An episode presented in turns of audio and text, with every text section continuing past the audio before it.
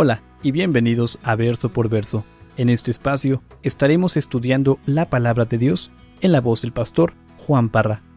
Si aún no tienes alguna iglesia en donde congregarte, te invitamos a Capilla Calvario de Oxnard. Estamos localizados en el 1925 Eastman Avenue, en la ciudad de Oxnard, California.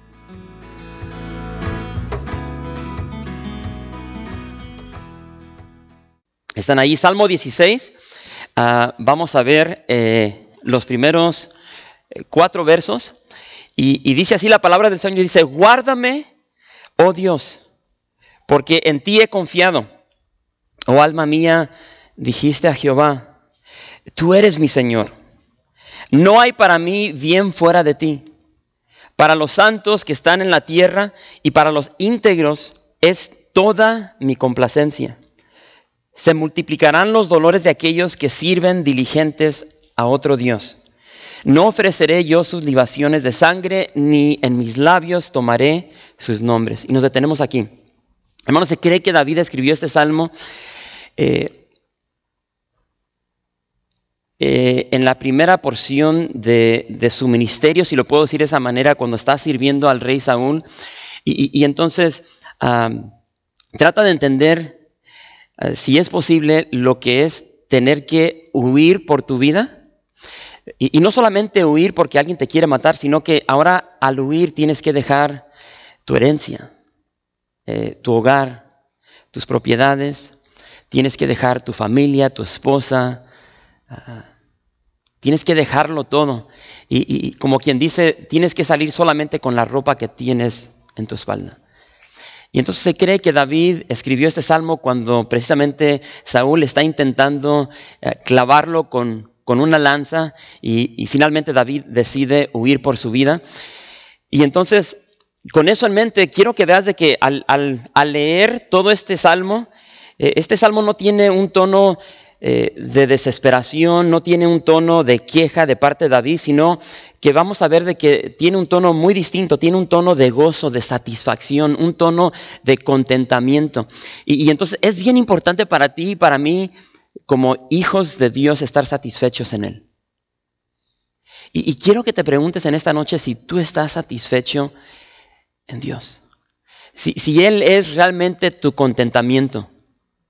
Si realmente en Él estás contento donde te encuentras en este día. Y, entonces, a pesar de los problemas que, David estaba enfrentando, eh, vemos de que David sigue alabando al Señor. A pesar de que tiene que dejarlo todo en Jerusalén, él continúa, eh, un, continúa con una actitud de alabanza, de adoración y, obviamente de gran confianza, porque eh, el rey Saúl lo quiere matar y él se ha refugiado en el Señor.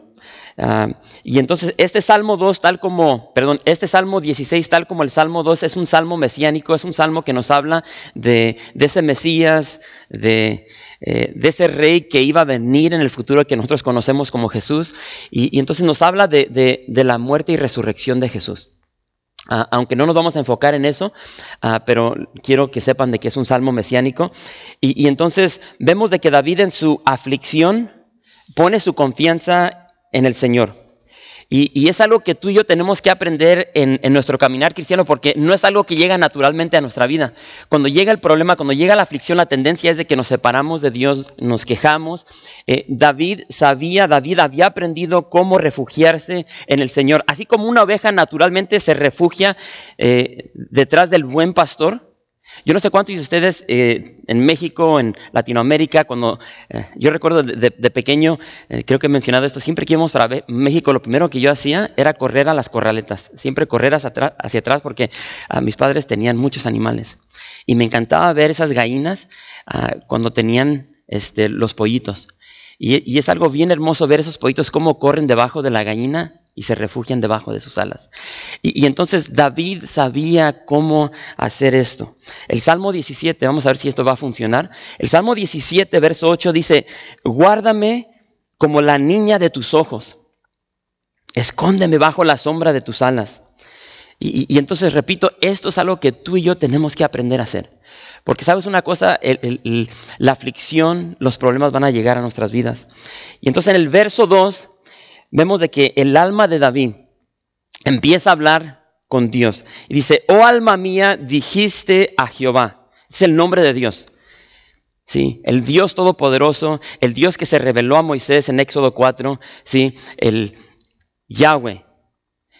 Y, y el alma de David le está diciendo a Jehová, tú eres mi Adonai. ¿Sí? Le está diciendo, Dios, tú, tú eres mi Señor.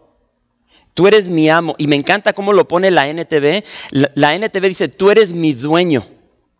Ahora, yo no sé si tú en esta noche puedes decir eso de Dios. Porque lo cierto es de que muchos quieren un Dios, pero no quieren un Señor. ¿Sí? Muchos quieren un Dios y quieren los beneficios que hay detrás de, de, ese, de ese Dios, pero no quieren seguir la voluntad de Dios, no quieren someterse a la autoridad de Dios.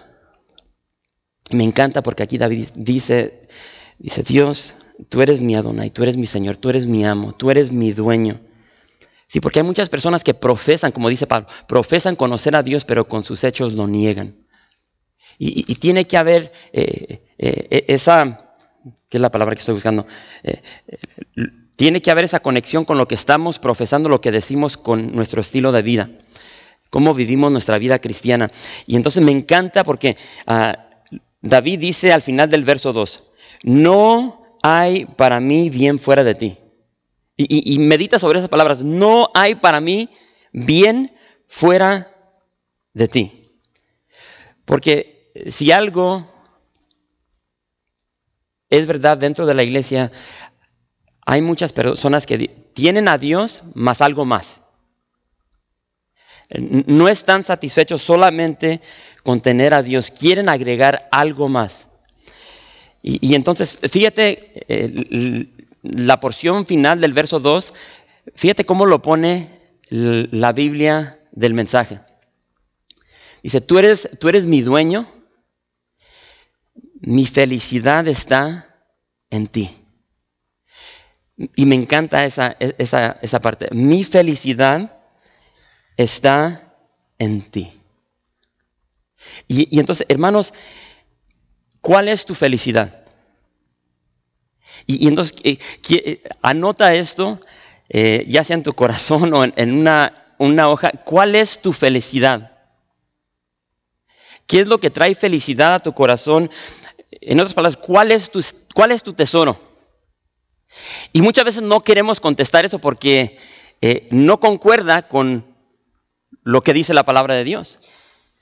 ¿Sí? Somos rápidos para decir, mi felicidad es el Señor, mi tesoro es el Señor, pero nuestra vida modela algo muy distinto. Y, y sabes una cosa, es bien fácil para nosotros encontrar cuál es el tesoro de nuestra vida. Lo único que tenemos que hacer es seguir nuestra devoción. Sí, nuestra devoción deja un caminito, seguimos, seguimos e, e, ese caminito de lo que es nuestra devoción y rápidamente nos damos cuenta de lo que tú y yo atesoramos. Y entonces hay, hay preguntas bien claves que podemos hacernos que nos van a revelar realmente cuál es nuestro tesoro. Ahora, en esta noche la pregunta es, ¿realmente quieres saber cuál es tu tesoro? Entonces, pregunta número uno. ¿Cuál es la razón por la cual te levantas cada mañana? Y, entonces, e, esto requiere honestidad. Cuando tú te levantas, ¿a dónde corres? ¿A tu celular? ¿Una tacita de café? ¿A la tele? ¿Cuál es la razón por la cual tú te levantas cada mañana? ¿Cuál es, cuál es tu motivación? ¿Cuál es tu motivación? ¿Dónde o en qué pasas mayor parte de tu tiempo? Son, son preguntas difíciles. Ahora creo que hay aplicaciones en nuestros celulares que nos dicen dónde o cuánto tiempo estamos pasando en ciertas aplicaciones o en particular cuánto tiempo pasamos en nuestro teléfono. ¿Dónde pasas mayor parte de tu tiempo? Otra pregunta es, ¿qué, te apasiona? ¿Qué te apasiona? ¿Dónde estás invirtiendo tu, energía? ¿Dónde estás invirtiendo tu talento?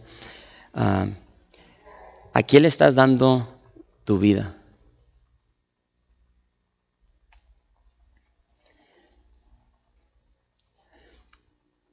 ¿Dónde estás invirtiendo tu dinero?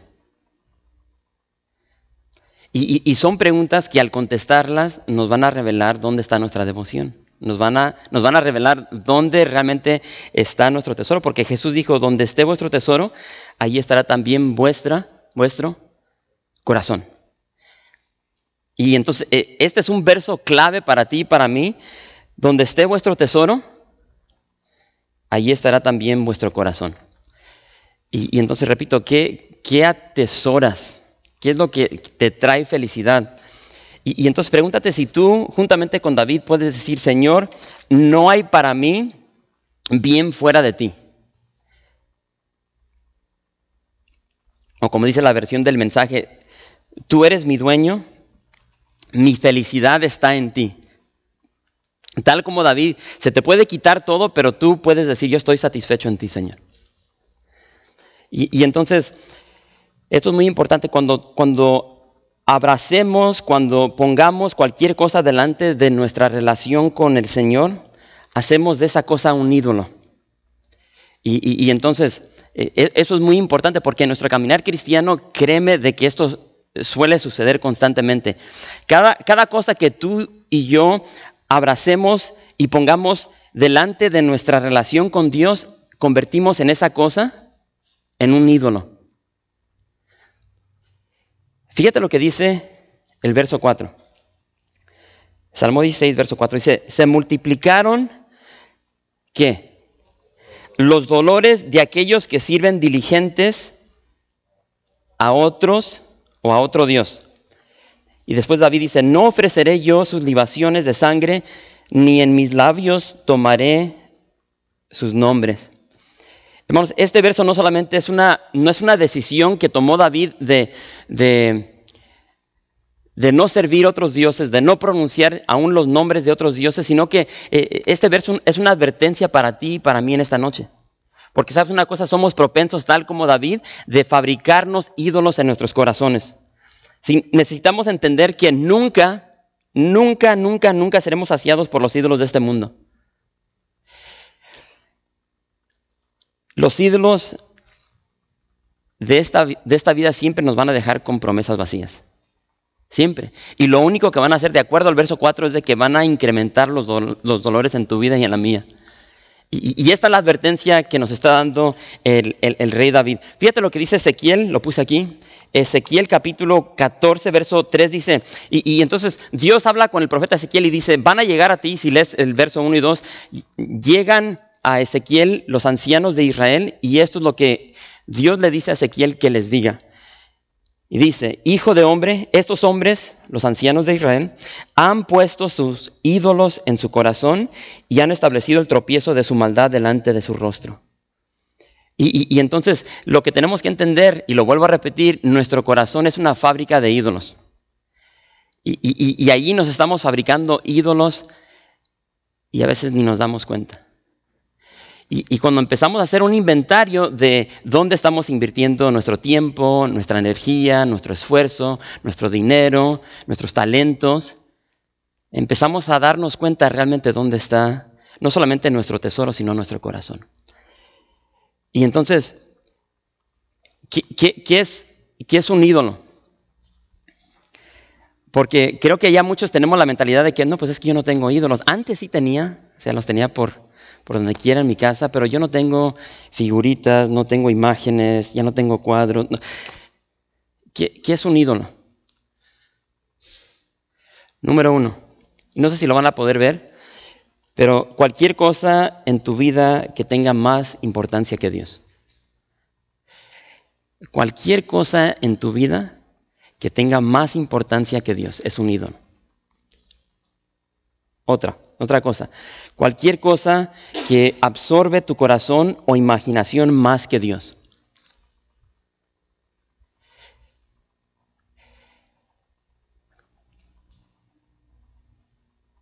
¿A dónde vaga tu mente cuando estás solo? Cuando no hay nadie. A la lujuria, a las cosas materiales,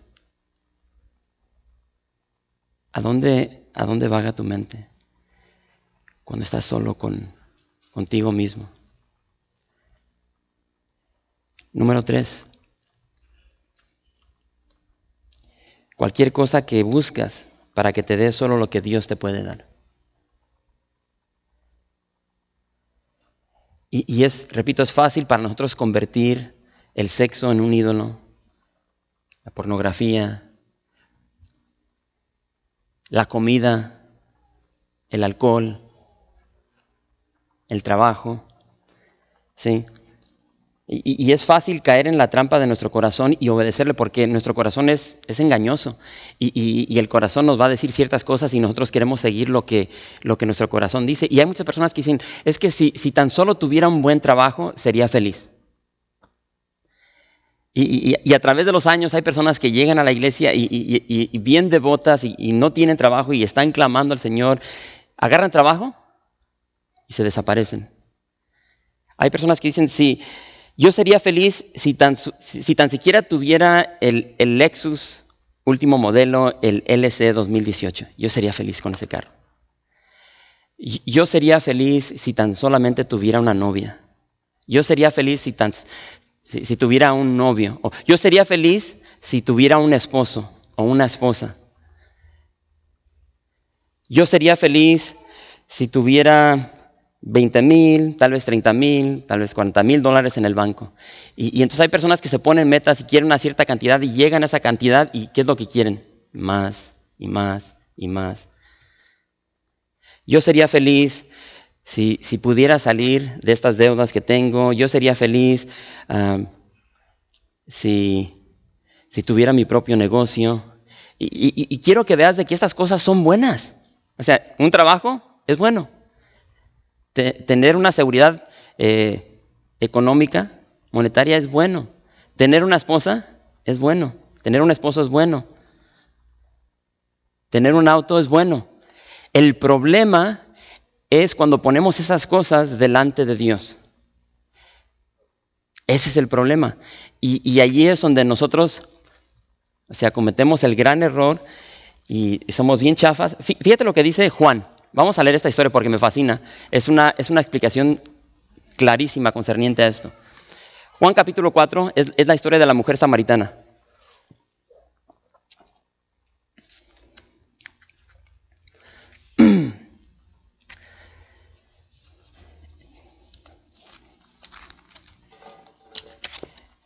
Déjame saber cuando estés ahí. Y repito, me encanta esta historia y, entonces, me encanta esa historia porque la tendencia, la tendencia nuestra es, es, la tendencia con, es la tendencia que vemos aquí con esta mujer. Siempre queremos evitar el meollo de la situación, no queremos reconocer de que el, problema que tenemos es nuestro corazón y que este corazón produce ídolos. Y entonces Jesús llega a la región de, Samaria, verso 7 dice, vino una mujer de Samaria a sacar agua. Y Jesús le dijo, dame de beber. Pues sus discípulos habían ido a la ciudad a comprar de comer. La mujer samaritana le dijo, ¿cómo tú, siendo judío, me pides a mí de beber, que soy mujer samaritana? Porque judíos y samaritanos no se tratan entre sí. Respondió Jesús y le dijo, si conocieras el don de Dios y quién es el que te dice, dame de beber, tú le pedirías y él te daría agua viva. Sí. Eh, lo primero que vemos aquí es de que tenemos que saber qué pedir. Y, estamos satisfechos, contentos con las cosas temporales de este mundo y es, es una tontera. Y me encanta porque Jesús dice, si conocieres el don de Dios, y, somos, no, puedo decir, yo soy bien chafa, ya quiero agregarlo, porque eh, eh, me, satisfago con, cosas insignificantes. Y, me encanta lo que Jesús dice, si conocieres el don de Dios y quién es el que te está diciendo, dame de beber. Verso 12 dice, ¿acaso eres tú mayor que nuestro padre Jacob que nos dio este pozo, del cual bebieron él, sus hijos y sus ganados? Respondió Jesús y le dijo, cualquiera que bebiere de esta agua, volverá a tener sed. Mas el que bebiere del agua que yo le daré, no tendrá sed jamás, sino que el agua que yo le daré será en él una fuente de agua que salte para vida eterna. La mujer le dijo, Señor, dame esa agua, para que no tenga yo sed, ni venga aquí a sacarla. Entonces, fíjate, me encanta esto. Jesús, Dios le ofrece algo, le ofrece, le ofrece agua viva. ¿Y, qué es lo que dice esta mujer? O sea, dame. Porque ya no, quiero, ya no quiero venir aquí, ya no quiero venir y trabajar y sacar esta agua. Dame lo que tú me estás ofreciendo. Y si continúas leyendo, repito, Jesús siempre va a llegar al punto. Y Jesús le dice, ve llama a tu marido. Sí, e, el problema aquí no es el agua. El problema es ese ídolo que esa mujer se había hecho en su corazón. Sí, ella buscaba, uno busca saciar su sed con que con agua. Señor, dame esta agua, porque para ya no venir aquí cuando tenga sed. Esta mujer estaba buscando saciarse, buscaba su identidad, su propósito en el hombre. Y si tú continúas leyendo ahí, dice en el verso 16, Jesús le dijo, ve, llama a tu marido y ven acá. Respondió la mujer y dijo, no tengo marido. Jesús le dijo, bien has dicho, no tengo marido. Porque cinco maridos has tenido y el que ahora tienes no es tu marido, esto has dicho con verdad. El problema es el corazón. Donde buscamos saciarnos de las cosas de este mundo, cuando buscamos en un esposo, en una esposa, lo que solamente Dios nos puede dar. Y entonces lo, vuelvo a repetir, nunca seremos saciados por los ídolos de este mundo, por los ídolos que tú y yo creamos en, en nuestro corazón. Jeremías, me encanta lo que dice Jeremías. Jeremías 2.13 dice, porque dos males ha hecho mi pueblo. Me dejaron a mí, número uno. Me dejaron a mí, fuente de agua viva, y cavaron para sí cisternas, cisternas rotas que no retienen agua. Y repito, buscamos fuera de Dios saciarnos con cosas temporales, con cosas rotas, con cosas, como dice aquí, que no retienen absolutamente nada. ahí vemos un gran problema que existe en el corazón del ser humano de que eh, si, si, no nos ubicamos concerniente a nuestra relación con Dios, es fácil desviarnos y estar siguiendo los, los ídolos de este mundo, los ídolos que creamos en nuestro propio corazón.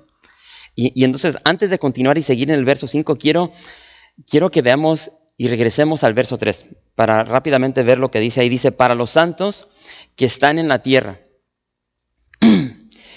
y para los íntegros es que es toda mi complacencia, es toda mi delicia. Y, entonces eh, tenemos, tenemos que hacer énfasis en esto porque eh, si yo les preguntare, ¿hay problemas en la iglesia? Ustedes dirían, sí. Jamás vamos a encontrar una, una iglesia perfecta. Hay problemas. y entonces puede surgir el problema que dentro de la iglesia eh, solamente nos enfocamos en las cosas negativas, en los problemas, y a veces no vemos la bendición que hay. Y déjame decirte, eh, de hecho el, domingo pasado cumplimos 13 años, fue nuestro uh, decimotercero aniversario, y, en, los últimos 13 años para mí esta iglesia ha sido de gran bendición. Y, no estoy hablando de, las, o sea, de, de la iglesia, el edificio, e, e, estoy hablando de nosotros, la congregación, los miembros, los hermanos, las hermanas.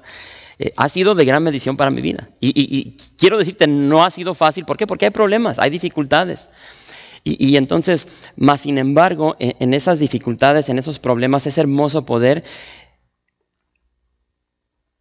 caminar con la iglesia, con la esposa de Cristo, en nuestras dificultades, en nuestros problemas, en nuestras aflicciones. Es tan hermoso poder llegar y saber que cuando llega la tormenta hay hermanos, hay hermanas que están aquí para apoyarte, que están aquí orando por ti, ah, a pesar de los problemas. De poder llegar y saber, e-, esta es mi casa, esta es mi familia. Porque sabes una cosa, hay personas que son bien negativas, que, que lo único que hacen es ah, sacar lo negativo y así como llegan, se van. Y, yo no sé si tú has escuchado personas que dicen, yo amo a Jesús, pero a la iglesia la odio. ¿Sí?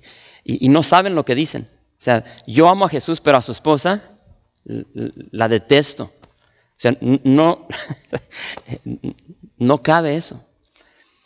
Y, y entonces tenemos que tener cuidado porque, repito, hay personas que tienen una negatividad y ven mal a la iglesia. Y cuando digo iglesia, no estoy diciendo de las paredes, no estoy hablando del edificio, que gracias a Dios tenemos una iglesia hermosa, pero estoy hablando de nosotros. Y, hay personas que odian a hermanos o hermanas. Y no debe de ser así. Y si te fijas lo que David está diciendo, y esta debe ser nuestra actitud, para los santos, ¿sí? que están en la tierra y para los íntegros, es toda mi complacencia, es toda mi delicia. Hay una delicia de poder llegar a la iglesia y contar con esta familia. Y, entonces hay, hay un verso que quiero compartir y, vamos a leer esto y vamos a continuar porque eh, Juan le da en la cabeza al clavo. Y entonces, primera de Juan capítulo 3, verso 14 y 15.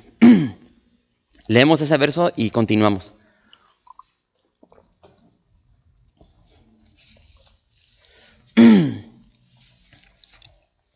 ¿Están ahí? Y, el apóstol Juan dice, y recuerden, este es el apóstol del amor. Dice, nosotros sabemos que hemos pasado de muerte a vida. Es decir, dejamos, dejamos de ser hijos del diablo y ahora somos hijos de Dios. Dejamos de ser incrédulos a ser creyentes. Dejamos de ser personas perdidas a ser cristianos.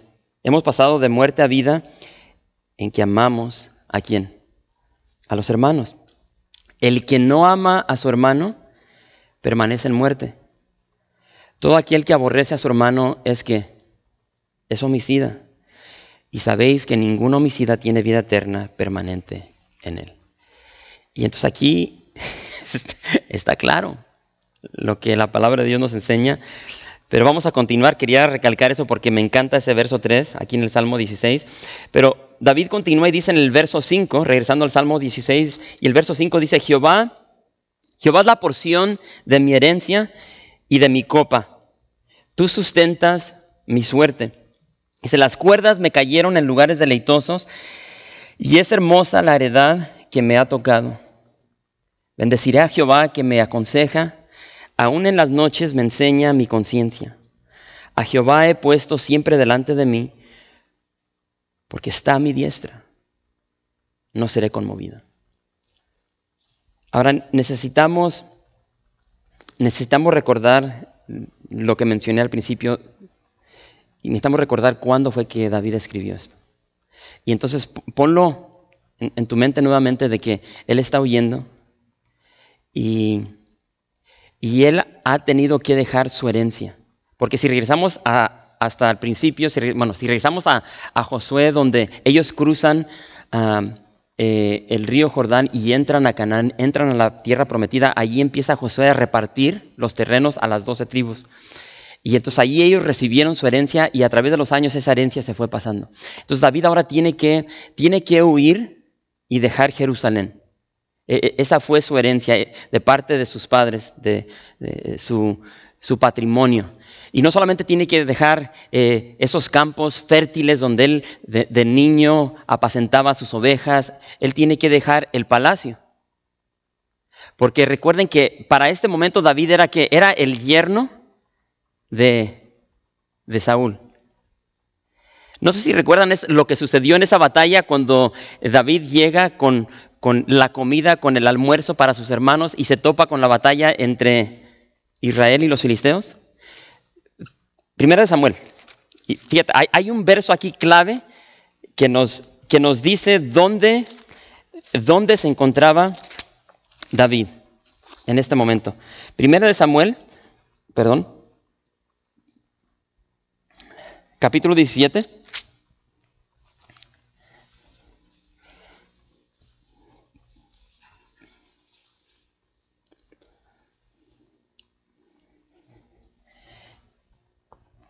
¿Están ahí? Y dice, capítulo 17, verso 25. Dice, y cada uno de los de Israel decía, ¿no habéis visto aquel hombre que ha salido? Él se adelanta para provocar a Israel. Y después dice, dice este, este detalle muy importante, dice, al que le venciere, el rey le enriquecerá con qué?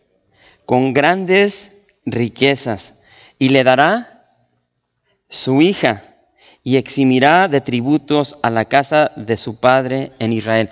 E-, entonces, cualquiera que venciere a Goliat iba a recibir gran riqueza, iba a recibir la hija de Saúl y, lo diría yo, lo más importante aquí, el gancho por el cual creo que, órale, es que ahora cualquiera que venciere al gigante, no solamente iba a recibir a la hija del, rey, mucha riqueza, sino que ahora no tendría que pagar impuestos por toda su vida, él y su familia.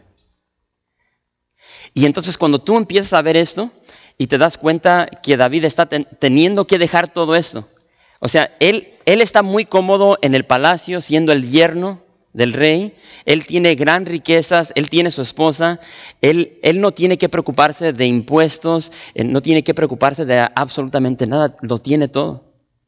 Tiene su familia y ahora dice que lo tiene que dejar todo cuando huye. Y entonces cuando llegamos a estos versos, estos versos te dicen realmente cuál era la satisfacción de David.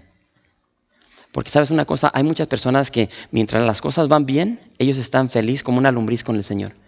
Pero llegan los problemas, llega la escasez, llega ah, la enfermedad y empiezan a cuestionar a Dios. Señor, ¿por qué? ¿Por qué? ¿Por qué? Y aquí en el verso 5, David escribe, Señor, tú eres mi porción. Tú eres mi copa. Tú eres mi, mi herencia. Tú eres mi provisión. Y lo vuelvo a repetir, David estaba satisfecho en el Señor o con el Señor. David estaba contento, estaba completo, con tal que tuviera al Señor. Y pregúntate si tú puedes decir eso el día de hoy. Y me encanta porque en el verso 6 empieza a hablar de cuerdas. Dice, las cuerdas, eh, como dice, las cuerdas me cayeron en lugares deleitosos. las cuerdas no pienses como una cuerda para brincar. O sea, las cuerdas era lo que se usaban en aquel entonces para medir terrenos. No había cintas de medir. Y entonces usaban cuerdas para medir propiedades. Y, entonces, con, con lo que acabo de mencionar de que David tiene que ahora dejar todo ya no tiene nada. Lo único que tiene son las personas que le siguen y la ropa que tiene en su espalda. Y, me encanta porque David dice, las cuerdas me cayeron en qué? En lugares deleitosos. David estaba satisfecho solamente en el Señor. Si es lo único que me queda, Señor, yo estoy satisfecho en ti, estoy satisfecho solamente contigo más que cualquier cosa que tú me puedas dar cualquier bendición material, yo estoy completo, satisfecho, contento solamente contigo. Y, entonces la devoción de David nos explica por qué Dios lo designó como príncipe de su pueblo. Porque David conocía el corazón, Dios conocía el corazón de David. Y es por eso que en 1 Samuel capítulo 13, verso 14, ahí dice, Jehová se ha buscado un varón conforme a su corazón. Y, tenemos que entender que David no era perfecto, pero su relación con Dios era, era una relación viva, diaria, constante. Y vemos aquí en el verso 7 que David, a pesar de esta aflicción, a pesar de que lo andan buscando para matarlo, a pesar de que tiene que dejarlo todo, David le da su alabanza y su adoración solamente a Dios. No a dioses falsos, no a ídolos. Y, me encanta porque dice en el verso 7 al final, dice, aún en las noches me enseña mi conciencia. ¿Sí? Aún, aún en la noche, en el silencio de la noche, David buscaba a Dios. Y algo curioso porque ahora, eh, este, yo no sé cuántos de ustedes han notado de que conforme van envejeciendo, como que hay una tendencia, un patrón donde ya eh, empezamos a despertar por la noche. Yo recuerdo de joven, o sea, yo podía dormir, en cuanto me dormía, dormía hasta que ya me levantaba y vámonos. Pero ahora veo que como cada hora me tengo que levantar para ir al baño. O de repente me levanto y qué onda. Y, es tan hermoso, es, tan hermoso poder tener esa línea de comunicación con Dios. El momento que tú empiezas a hablar con Dios, no vas a encontrar una línea ocupada. Dios no te va a decir, espera. Dios siempre está ahí. Y, eso es tan hermoso. Y, me encanta lo que dice el Salmo 4, lo vimos meses atrás, pero el Salmo 4, verso 4 dice, temblad y no pequéis, meditad en vuestro corazón estando en vuestra cama y callad. Sí. Y después dice Sela. Meditemos en esto. ¿En qué meditamos? ¿En qué estamos pensando, orando cuando nos dormimos? y quiero que ya dije esto bien otras veces, pero también me encanta el verso 8. El verso 8 ahí, David dice, a Jehová he puesto siempre de qué? Siempre delante de mí. Porque está a mi diestra, no seré conmovido. Y entonces este verso es clave porque eh, es una exhortación para ti para mí. Eh, hermano, hermana, pon al Señor en primer lugar. Que el Señor sea tu prioridad en tu vida. Y no dejes que nada ni nadie le quite ese puesto a Dios. Ponlo delante de tus temores, ponlo delante de tu enfermedad, ponlo enfrente de o delante de tus adicciones, ponlo delante de tu matrimonio, ponlo delante de tus hijos, de tu familia, ponlo delante de tu trabajo, de tu negocio.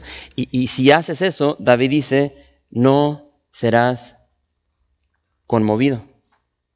No serás conmovido.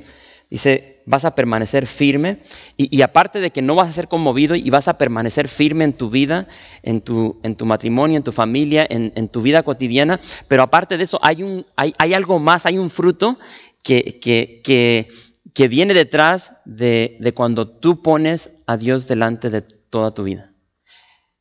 Y lo encontramos en el verso 9 y aquí vamos a concluir. Órale, vamos bien. Y dice el Salmo 16, verso 9, dice, se alegró por tanto mi corazón y se gozó mi alma. Y ahora vamos a tenernos aquí. Y quiero hacerte una pregunta que tal vez es una pregunta que suena tonta, pero se me viene ahorita a la mente. ¿Cuándo fue la última vez que te alegraste? ¿Cuándo fue la última vez que, reíste al punto donde te empezó a doler el estómago?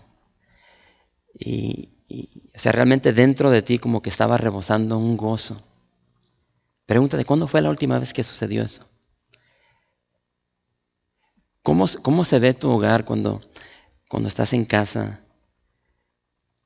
Siempre he dicho de que a veces no sabemos lo que tenemos hasta que ya no está, hasta que lo hemos perdido. Y a veces podemos estar en casa, uno que tiene, yo tengo hijos, y a veces podemos estar en casa viendo televisión o haciendo nuestra onda y los niños están gritando, se están riendo y queremos que se callen. Y, después llegan esos momentos donde yo estoy con mi esposa y, y está un silencio y se extrañan esas risas, se extrañan los niños corriendo, se extrañan ver los niños jugando. Y sabes una cosa, e, e, es, tan hermoso tener un, hogar saludable donde puedes escuchar risas, donde hay alegría. Y, obviamente en cada familia, en cada hogar van a llegar problemas, pero a pesar de los problemas puede haber gozo. ¿Por qué? Porque hay una confianza que se pone en el Señor. Y el Señor nunca falla. Y entonces eh, si, si, eso no es como se ve tu hogar, empieza a cambiar la cultura en tu hogar donde eh, ahora tienes que ser muy intencional para que haya risa, para que haya alegría, para que haya gozo. una de las cosas que a mí me encanta eh, y, me he tenido que como vacunar yo mismo, porque a veces yo quiero estar viendo un programa y, mi esposa empieza a practicar los cantos de la alabanza y le está dando a todo lo que da. Y entonces es bien difícil poder estar escuchando lo que quiero escuchar y tener en el fondo a mi esposa cantando y, y como que me frustra. Y, tuve que cambiar mi actitud. O sea, o sea, apago la televisión y mi esposa no está aquí, así es que yo amo la voz de mi esposa. Y, y ahora en vez de estar viendo televisión, yo me deleito en escuchar a mi esposa cantar. O cuando mi hija se mete en su cuarto y empieza con el piano, tiene una voz que retumba y a veces nomás me quedo ahí afuera escuchando y, y, es tan hermoso cuando nuestro hogar, nuestra familia está saturada de, la presencia del Señor y nos deleitamos en Él. Y es lo que está diciendo David, dice, se alegró por tanto mi corazón y se gozó mi alma. Mi carne también reposará confiadamente, porque no dejarás mi alma en el Seol, ni permitirás que tu santo vea corrupción. Verso 11, me mostrarás la senda de la vida en tu presencia hay plenitud de gozo, delicias a tu diestra para siempre. Hermanos, ya vimos que con Dios a nuestra diestra no vamos a ser conmovidos, vamos a estar firmes en todo aspecto de la vida. Busca el reino de Dios Primeramente busca el reino de Dios y la versión mía, todo lo demás, todo lo demás va a llegar por añadidura. Busca primeramente el reino de Dios. Buscar el reino de Dios es buscar a Dios mismo. Y en Él encontramos satisfacción. Y entonces vemos de que, punto y aparte de que vamos a estar firmes, no vamos, no seremos conmovidos, también vemos de que se, alegrará nuestro corazón y nuestra alma se gozará. Entonces David claramente nos, nos ha mostrado en este salmo que el verdadero gozo va más allá de la felicidad. El verdadero gozo va más allá de la felicidad. Entonces, la seguridad y el gozo vienen solo cuando confiamos en el único Dios verdadero y no en los ídolos de nuestro corazón. Y entonces, por un momento, medita en tu pasado y, a veces cuando, estábamos sin Cristo no, no mirábamos la vida de esta manera. Yo no sé cuántos alcohólicos hay, o no, cuántos ex alcohólicos había, hay aquí. Ni sé qué estoy diciendo. Y, nosotros convertimos del alcohol, de Corona, Tecate, yo no sé qué te gustaba tomar, Budweiser, Bud Light, Heineken, Don Pedro,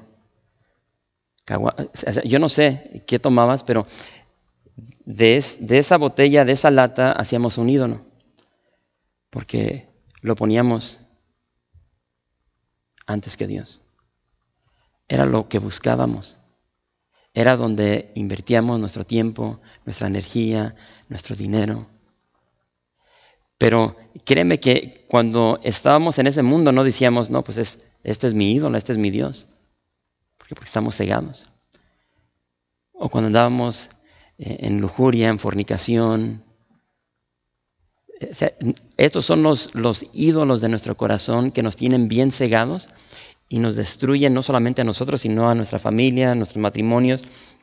Y entonces al inicio mencioné que, eh, que este salmo es un salmo mesiánico. ¿Por qué? Porque si ves ahí, obviamente todo el salmo, pero en particular en el verso 10, dice, porque no dejarás mi alma en el Seol, ni permitirás que tu santo vea corrupción. Tanto Pedro como Pablo en el libro de los Hechos, en el capítulo 2 y en el capítulo 13, ah, citan este salmo, este verso, para hacer referencia de la resurrección de Jesús.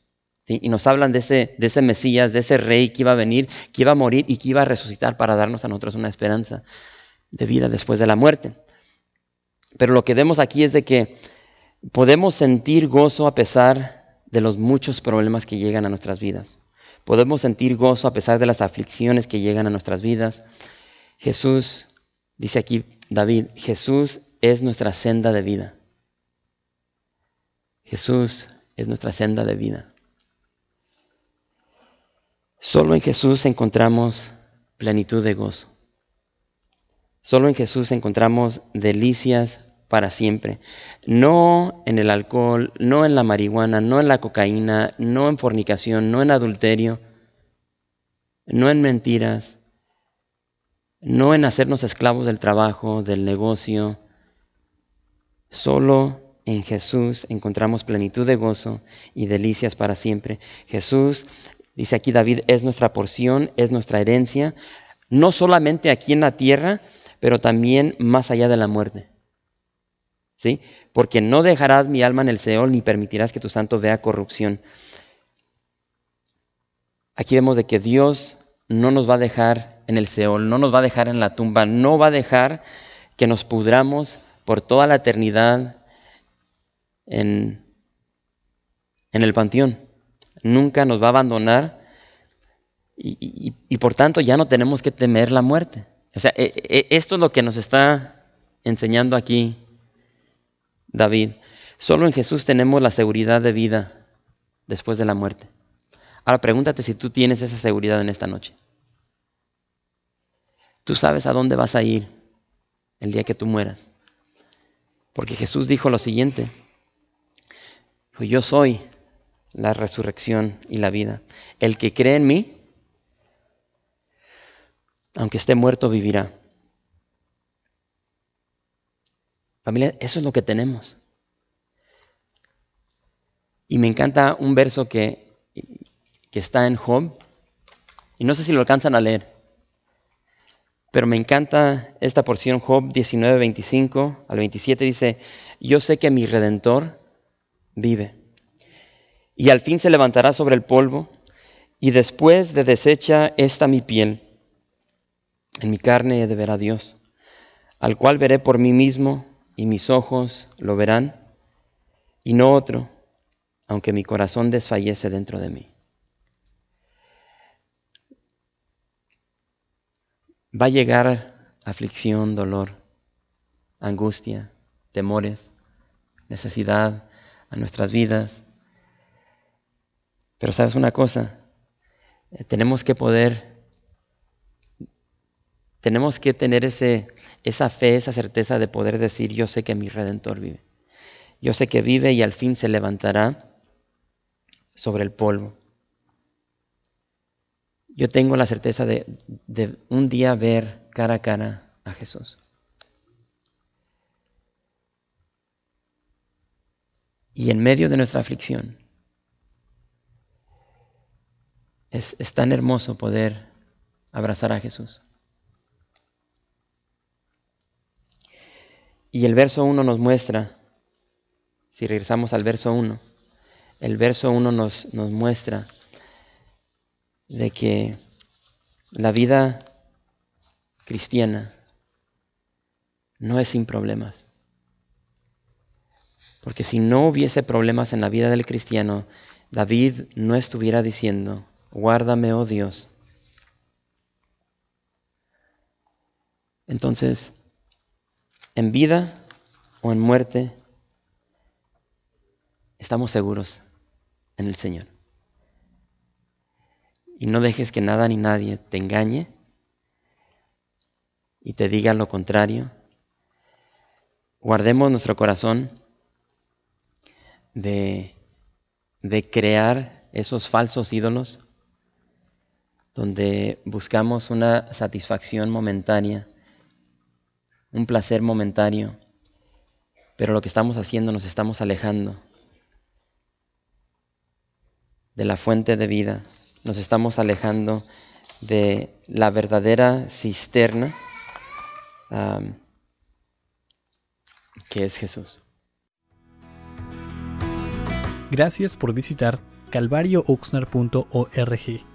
En este sitio web podrás encontrar información fresca cada semana, como los servicios previamente grabados, los cuales están disponibles para ti para que los puedas escuchar en cualquier momento.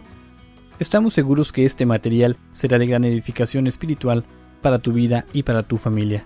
La visión de Capilla Calvario de Oxnard es ser como Jesús, aprendiendo y viviendo la palabra de Dios.